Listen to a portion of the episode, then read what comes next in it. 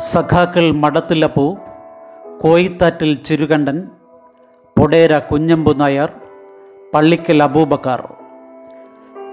സ്വന്തം ചുടുനിടം കൊണ്ട് രക്തപതാകയെ കൂടുതൽ ചുവപ്പിച്ചവർ. കയ്യൂരിന്റെ പൊന്നോമനകൾ. കയ്യൂർ സഖാക്കളുടെ രക്തസാക്ഷിത്വത്തിന് എഴുപത്തിയേഴ് വയസ്സ് കഴിയുന്നു.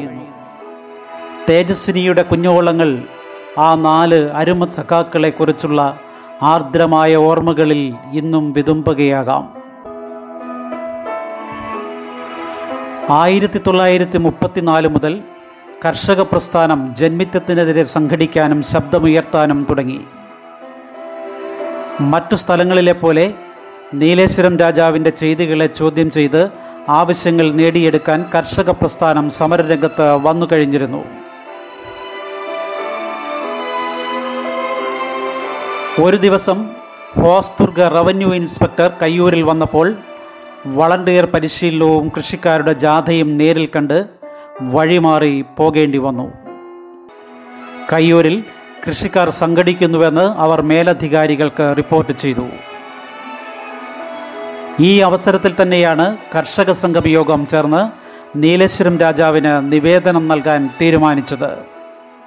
ആയിരത്തി തൊള്ളായിരത്തി നാൽപ്പത്തി ഒന്ന് മാർച്ച് മുപ്പതിന് കയ്യൂരിൽ നിന്ന് നീലേശ്വരത്തേക്ക് ജാഥയായി പോയി നിവേദനം നൽകാനായിരുന്നു തീരുമാനം.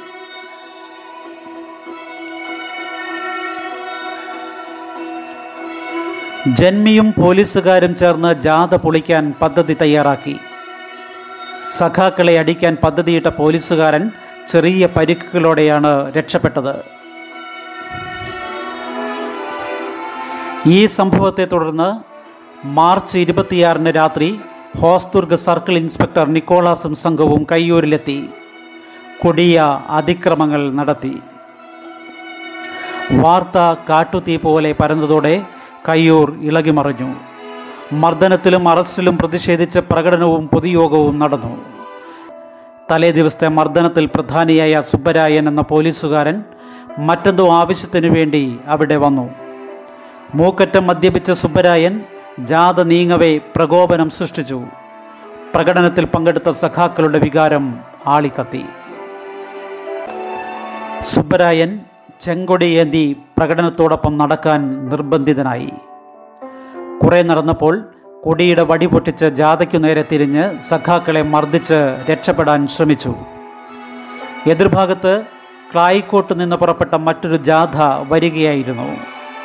തന്നെ ആളുകൾ പിന്തുടരുകയാണെന്ന ധാരണയിൽ സുബ്ബരായൻ പുഴയിലേക്ക് എടുത്തു ചാടി മദ്യലഹരിയും യൂണിഫോമിന്റെ ഭാരവും കാരണം അയാൾ മുങ്ങി മരിച്ചു അഞ്ച് സഖാക്കൾക്ക് വധശിക്ഷ വിധിച്ചു. രണ്ടു പേർക്ക് അഞ്ച് കൊല്ലവും കുറേ പേർക്ക് മൂന്ന് കൊല്ലവും തടവ്. മറ്റുള്ളവരുടെ റിമാൻഡ് കാലം തടവായി പരിഗണിച്ച് വിട്ടയച്ചു. ചൂരിക്കാടൻ കൃഷ്ണൻ നായർ മൈനറായതിനാൽ വധശിക്ഷ പിന്നീട് ജീവപര്യന്തമാക്കി. ഈ സംഭവത്തെ തുടർന്ന് കയ്യൂരിലും പരിസര പ്രദേശത്തും ഭീകരമായ പോലീസ് വേട്ടയാണ് അരങ്ങേറിയത്.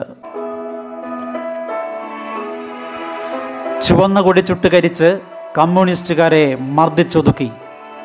പ്രസ്ഥാനത്തെ തകർക്കാൻ കഴിയാവുന്നതൊക്കെ അവർ ചെയ്തു. E K Nayanar V V Kunhambu എന്നിവരടക്കം അറുപത്തിയൊന്ന് പേരെ പ്രതികളാക്കി കേസ് രജിസ്റ്റർ ചെയ്തു. ഒളിവിൽ പോയ നായനാരെ പിടികൂടാനായില്ല. മറ്റ് അറുപത് പേർക്കെതിരെയാണ് കുറ്റപത്രം സമർപ്പിച്ചത്. മംഗലാപുരം സെഷൻസ് കോടതിയിൽ കേസ് ഒരു വർഷത്തിലേറെ നടന്നു. തെളിവുകൾ ഭരണാധികാരികൾക്കെതിരായിരുന്നു. എന്നാൽ വിധി അപ്രതീക്ഷിതവും. അഞ്ച് സഖാക്കൾക്ക് വധശിക്ഷ വിധിച്ചു. രണ്ടു പേർക്ക് അഞ്ചു കൊല്ലവും കുറേ പേർക്ക് മൂന്ന് കൊല്ലവും തടവ്. കയ്യൂർ സഖാക്കളുടെ ജീവൻ രക്ഷിക്കാനുള്ള അവസാന ശ്രമത്തിന്റെ ഭാഗമായി ഇംഗ്ലണ്ടിൽ പ്രിവി കൗൺസിൽ മുമ്പാകെ അപ്പീൽ സമർപ്പിച്ചു. എന്നാൽ തീരുമാനം മാറ്റാൻ സാമ്രാജ്യത്വ ഭരണകൂടം തയ്യാറായില്ല. ആയിരത്തി തൊള്ളായിരത്തി നാൽപ്പത്തി മൂന്ന് മാർച്ച് ഇരുപത്തിയൊൻപത്.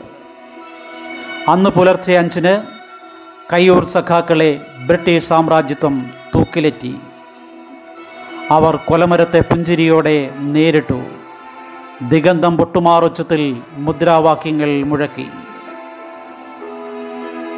കേരളത്തിന്റെ ചരിത്രത്തിൽ രക്തം കൊണ്ടെഴുതിയ ഏടാണ് കയ്യൂർ സമരം.